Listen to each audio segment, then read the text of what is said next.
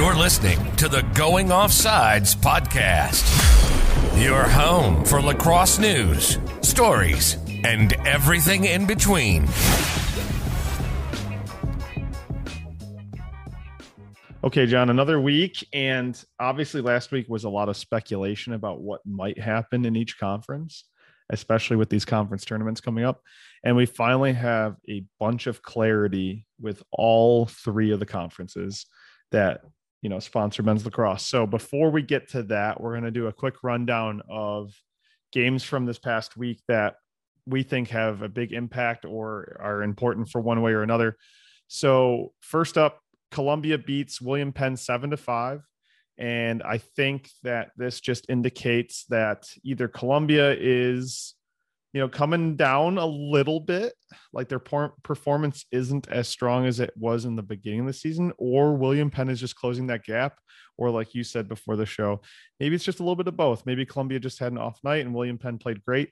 Either way, we know that the KCAC is becoming deeper and that these teams aren't as far apart as we thought maybe in week two or three of the season. Yeah, I definitely agree with you on that one. And one thing to keep an eye on going forward as those two do rematch this week. Um, it appeared that Columbia's faceoff guy got injured and he didn't play in the uh, quarterfinal game as well. Okay. That could be very impactful. Next, we have um, Mount Vernon Nazarene beats Taylor 12 to 11, which is, you know, just a great way. I believe that ends their season. I don't see another game on the schedule for them. So a great way to end the season against Taylor, who has shown glimpses of greatness depending on when you, you know, when you watch them, but they're definitely a team that's kind of like on the edge. So it, that's a really quality win. And then what was kind of, you know, this WHAC cannibalism, if you will, Aquinas beating Lourdes 11 to 10 in overtime. I mean, what what are your thoughts on that game? Yeah, I mean, that was one going in that I kind of figured would go about like it did. I didn't really know which way it would go. Um, I knew Lourdes would win the majority of the faceoffs, which they did, but Aquinas just had too much offensive firepower at the end. Yeah, and I've seen both teams play quite a bit. I think Aquinas has the offense to pretty much play with anybody when they're playing well. For instance, when they played Concordia earlier in the year, I did not think that that offense was really clicking and it didn't look anything like what I knew it could be. And it appears that, you know, they were able to get enough against Lourdes. And then obviously, Lourdes, we know, has a great goalie, but I haven't seen the offense be as consistent as they need to be. So 11 to 10 is pretty indicative of that. We, we knew it'd be close and, and it was just that an overtime thriller and Aquinas wins it, which it, probably is the difference between the three, four seed and the WHAC tournament, which we'll get to in a little bit. Next up, St. Andrews beats SCAD nine to eight. And we know that this has big playoff implications because John, what happens now? Yeah, St. Andrews moves on for that rematch against Reinhardt, which will be uh, highly contested. Yeah, we we all know, or anybody with a pulse that follows the NAIA knows that there is a little drama between Reinhardt and St. Andrews from from a week or two ago, and I will be interested to see how things go in that rematch. I, am pretty excited, but we'll talk more about that in a second when we get to the conference stuff.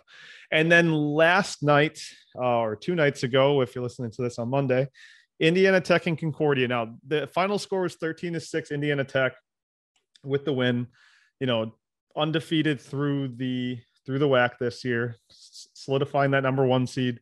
Concordia wrapping it up with the number two seed, which is, you know, I, I believe a program best for them as well. But I will say that the score was closer than it appears. Indiana Tech really just kind of took that lead and expanded on it, kind of like late third into the fourth. So, like, this is a game where I think, again, if Indiana Tech is just a little bit off and Concordia really plays their best lacrosse, like, this could be a very good rematch if we get to see one. I think the real difference maker that I saw was the Concordia goalie Sam Bowling. So I think he's one of the best in the entire NAIA, and uh, he's really something that could you know swing the the tides in their favor. So moving on to next week or or this week, if you will, we have three conference tournaments going on. And John, you're going to talk about the KCAC first. Yeah. So, so far from what you missed, the quarterfinals were a couple days ago. We had Columbia and St. Mary's, the one versus eight. Columbia ran away with it as expected. And then they will face the winner of four versus five, which William Penn beat Missouri Baptist nine to six. So now we have a rematch as we which are discussing between number five William Penn and number one Columbia. Um, I don't think it was a fluke that William Penn was in that one last week. I got to tell you, I think they can compete with Columbia, especially with Columbia's faceoff guy potentially not playing in this one. I would probably go with Columbia winning it, but don't be surprised if it's a two or three goal game again. And then in the bottom half of the bracket, we had Benedictine advance over Ottawa in kind of blowout fashion again. And then St. Ambrose handled Missouri Valley pretty comfortably. Um, Benedictine St. Ambrose is another interesting one. I know St. Ambrose would probably be a pretty decent favorite, but I think Benedictine might pull this one out. I was just about to say I I would put this up as possibly game of the week going into this week. Um, in terms of the games that we already know, right? Because for instance, the WHAC, the quarterfinals are on Wednesday, and then the semifinals are on Friday, and then obviously the finals are on Saturday. So like there's we don't know on Monday who's going to be playing in those other games. But as far as the games we do know, I, I think Benedictine St. Ambrose is probably game of the week. Um, I think uh, just like you, if St. Ambrose isn't careful, I know that there's a lot going on within the St. Ambrose program right now. Uh, a little bit of an issue with the coach, the head coach. So, you know, we'll see if if the players can kind of overcome that and just you know take control of the program. But you know, I think this is one where Benedictine's trending upwards. So hopefully they can take advantage. Moving on to the WHAC. So the WHAC tournament, what, what this came out, what, yesterday or today, yeah, actually? Today. today. Yeah. So here's how it's going to work. The number one and two seeds, Indiana Tech and Concordia, they both get a bye. And that means on Wednesday, we will have Lourdes against Madonna and Aquinas against Taylor. Now, the Lourdes Madonna game, I think, you know that's right up there for that game of the week in terms of of what to expect. I i honestly it, it's a coin flip for me. Both teams have showed showed so much promise this year. You know madonna took indiana tech to the edge. They played really well against reinhardt on that road trip. Lourdes has been all over the place a little bit less consistent.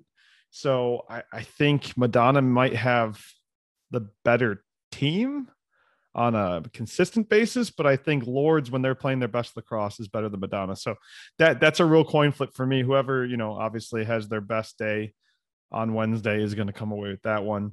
And then we've got Aquinas Taylor, and I'm not going to sugarcoat this at all. I just think this is Aquinas is to win.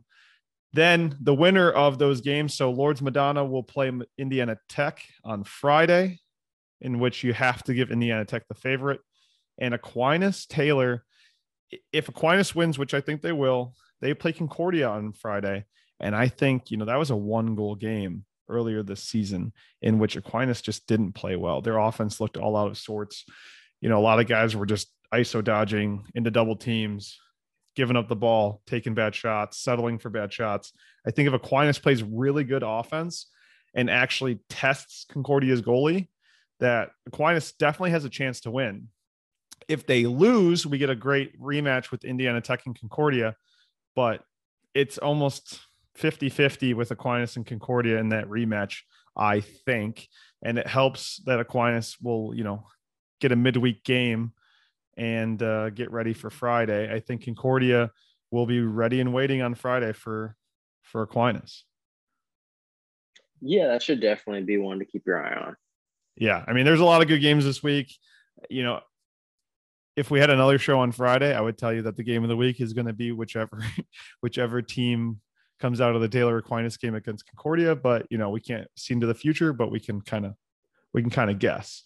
All right, moving on, we've got the AAC tournament as well, and so that started uh, this past Friday with Webber playing Tennessee Wesleyan and Savannah playing St. Andrews. As we already know, St. Andrews beat SCAD, and they now play against Reinhardt on Friday, where Cumberlands on Friday will be playing who, John? Tennessee Wesleyan in a rematch. Um, during the regular season, that one wasn't as close as I thought it might be. So it's going to be interesting to see if Tennessee Wesleyan plays a little bit better. The main issue they had in the first one was clears. So I think that's definitely something they could clean up. Yeah. And I think one thing too is that Tennessee Wesleyan is a good team. I think that game against Cumberlands, like it just wasn't a good matchup, right? Like Tennessee Wesleyan is good against most teams, but particularly the way that Cumberlands plays and, and what strengths Cumberlands has, I'm not sure if that matchup is favorable for Tennessee Wesleyan. Yeah, I would agree with you on that one.